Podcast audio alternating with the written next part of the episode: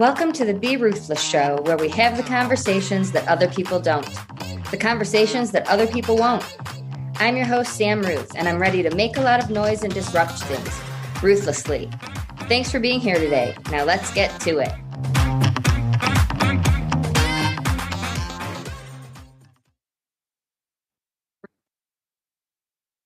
Welcome back to the Be Ruthless Show.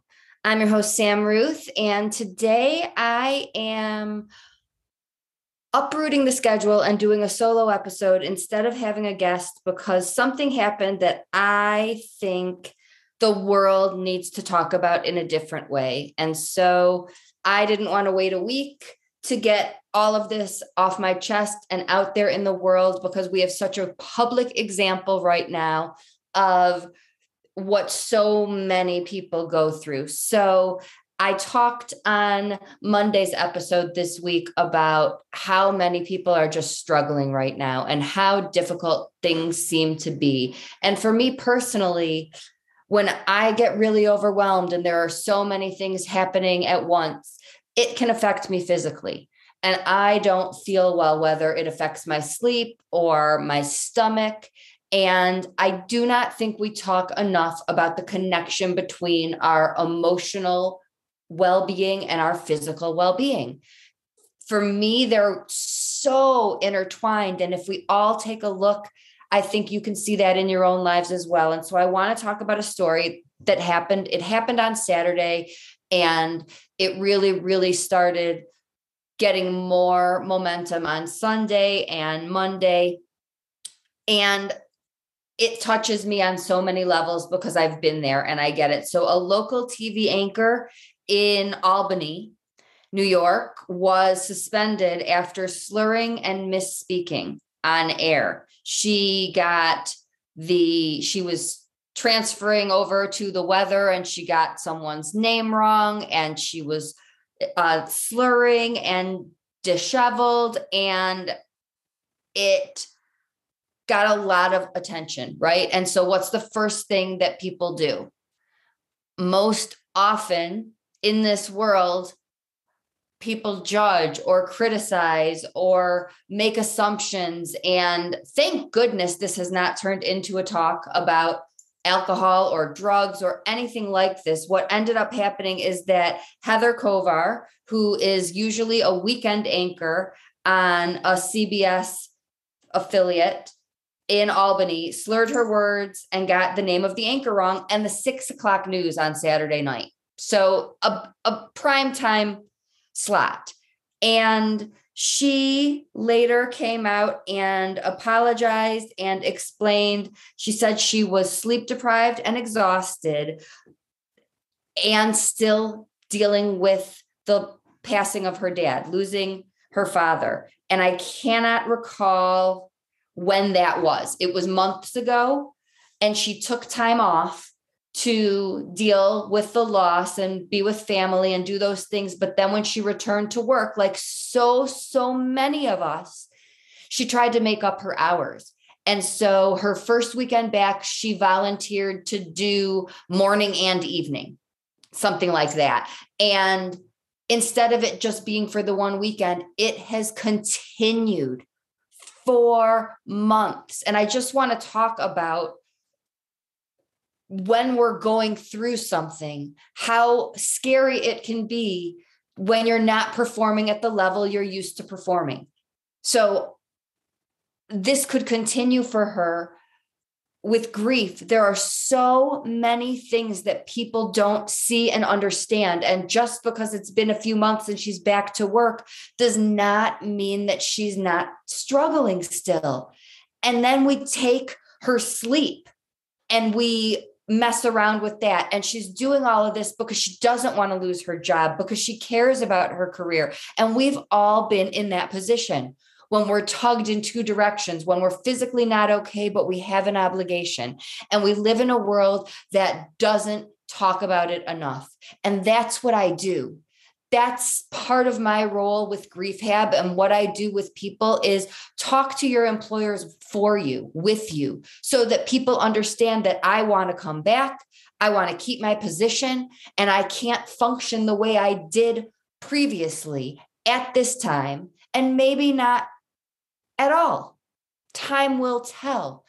But people don't, we're not taught to advocate these things for ourselves, let alone to look for someone to advocate for us. And I just want you to know whether it's going back to school and not being able to focus the same way and struggling to study versus sleep. These are things that we all go through in life, and we do not talk enough about the fact that these two things are intertwined. We have students staying up all night to get the grades. What toll is that taking on their health? And what then ripple effect does that have on our emotions? So, I just personally want to say and send my love and condolences to Heather, who is going through such a difficult time personally. And now the whole world knows about it. It's hard enough to get up each day and deal with living without the person we lost in private. And now this is all over social media, and people are talking and judging. And what we need to do when these things happen, when we see someone that we care about who isn't looking or sounding okay, we can't sit back and do nothing. She was surrounded by other staff and colleagues. I find it hard to believe that someone else didn't notice she was a little bit off. And instead of walking around worrying about upsetting people and punishments and consequences, we need to just start with simple questions like Is everything okay? Plain and simple when someone is running late, when someone misses an appointment, when someone doesn't do their usual routines, a lot of times they're met with anger and frustration. Where were you? What, you know, what's going on? We need to go back before that and just start with is everything okay? Is everything okay? Is there anything going on that you need to talk about or that I don't know about? Is there anything I can do to help you right now? Is there anything I can, is there any conversation I can help you start with someone else? Is there any task I can take off of your list? We need to be more supportive and less judgmental. And for those of us struggling, this is something I do with my clients and I do it in my workshops all the time because I've been there and I know that in the heat of the moment or or even just in passing when someone says do you need anything? A lot of times we need so many things and we truly don't know what or how to answer in that moment so I encourage and invite everyone listening to think about the things that are your biggest challenges and to have those things written down or separated in some way so that when someone asks if you're struggling or if you need anything, you have a ready made answer.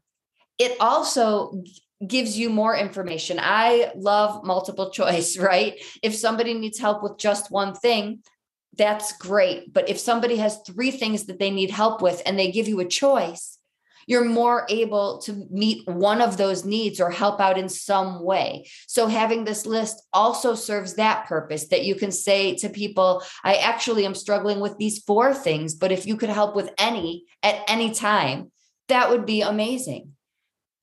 And these can be things like picking up kids from school, walking your dogs, errands, editing, any and everything. We all have things that are so challenging for us, and other people excel at those things.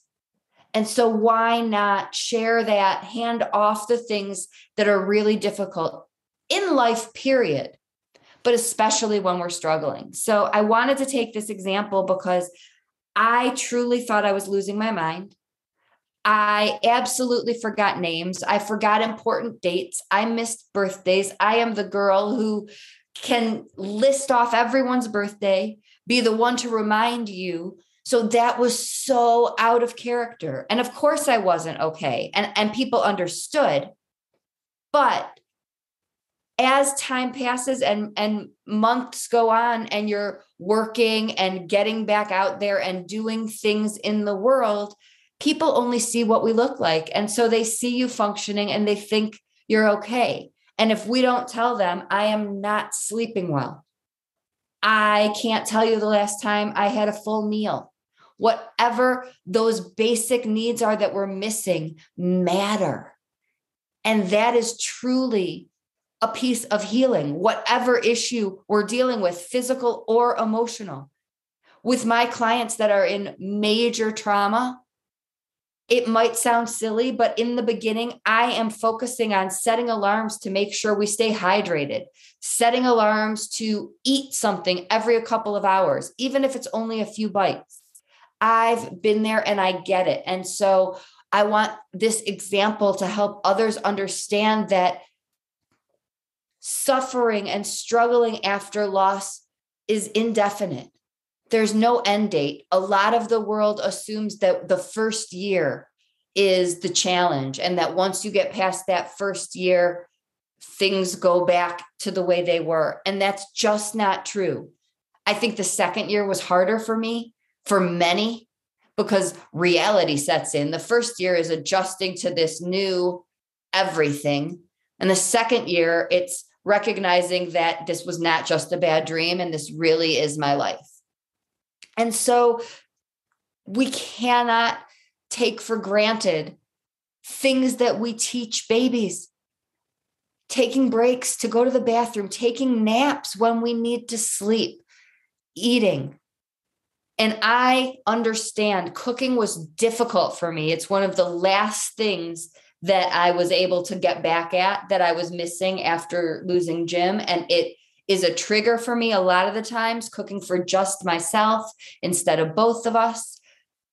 But that doesn't mean you abandon nutrition altogether. There are still ways to focus on, for me as a vegetarian, protein. I will have a protein shake every day because I can tell you I certainly will not eat enough protein, no matter whether it's the best or worst day. So there are things that we can do that have nothing to do with getting through the trauma, but they help us our physical machine, our body, our engine function better. And if we are physically at a better place, we're better equipped to handle the emotions. All of the same things are still going on, but we are at a healthier place to cope, to problem solve, to reach out to others, to communicate what's going on. Think about a toddler who gets no sleep. We're no different. Just because we can perform and get through a day when we're exhausted doesn't mean we aren't moody and irritable and responding to things differently than we would if we're sleeping well. So I I truly believe that this can be turned into an amazing example of how we can be more compassionate and supportive as individuals, as friends, as colleagues, just by checking in and asking if things are okay and focusing on the basics. Sometimes we want to help and we want to be able to have some monumental piece of advice when all people really need is for us to be there. And making suggestions like drinking water and having a little snack mean more than you know. And and you can help someone who i promise you the last thing they're thinking about when you're in that much pain is meals and sleep and nutrition but it matters. So i just wanted to take a break from the normal routine and a regularly scheduled guest to talk about this because I guarantee you there's someone in your life who has lost someone or been through a trauma, car accident, some sort of abuse, some sort of horrible situation in the past. And they are still struggling today in a way that you might not recognize. And I want this situation slurring, which so often people associate with alcohol, right? Behaviors that we take a certain way, we need to ask questions. Slurring to me means someone isn't okay, right? And we just have to get to the root of rest and physical relief, even if that means going to a doctor. Now, I hope that this situation can be looked at as a gift. Uh, in my opinion, the universe gives us things when we don't give them to ourselves. So Maybe Heather went back to work too soon. Clearly, she was taking on too many shifts and too many back to back things and not getting rest. And maybe she never would have said, you know what, this is too much. So now there's a suspension. And instead of looking at that as a negative thing, I think it's really, really great the, that the world just gave you the time that you need to slow down and recover and rest and heal. And oftentimes we can look at, you know, the coach put me on the bench. I'm not allowed to play. I have to take this time out from whatever it is as a punishment. When I really, really think in this case and in so, so many, it's a gift.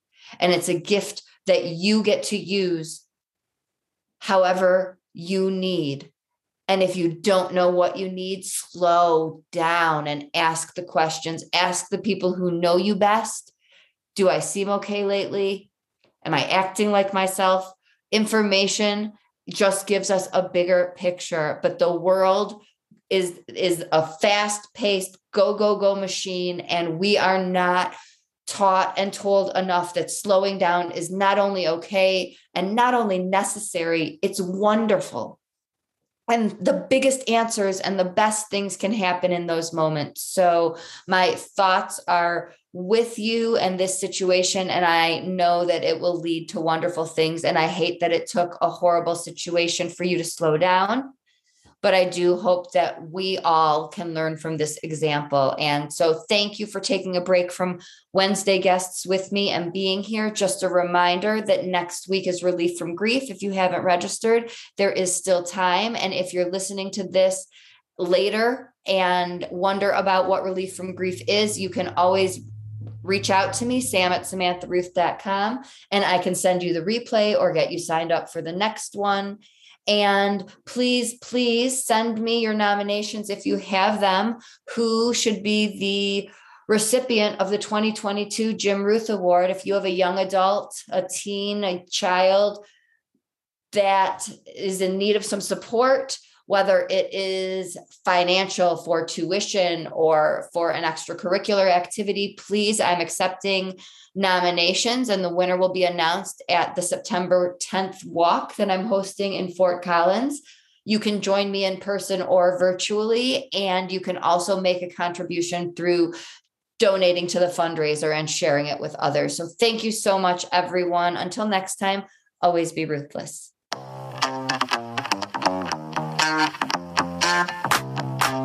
Thanks so much for listening today. Your support means everything to me, truly. If this podcast resonates with you, please do me a favor and join in the Ruthless movement by making some noise and doing one of these four things. Subscribe so you don't miss an episode. Tell a friend so we can break stigmas even faster. Leave a review so people can see what you think of the show. And last, if you want to learn more about me and be a part of the Grief Hab community, please head on over to the Facebook group. We'd love to have you. Thanks again for spending your time with us and see you next week.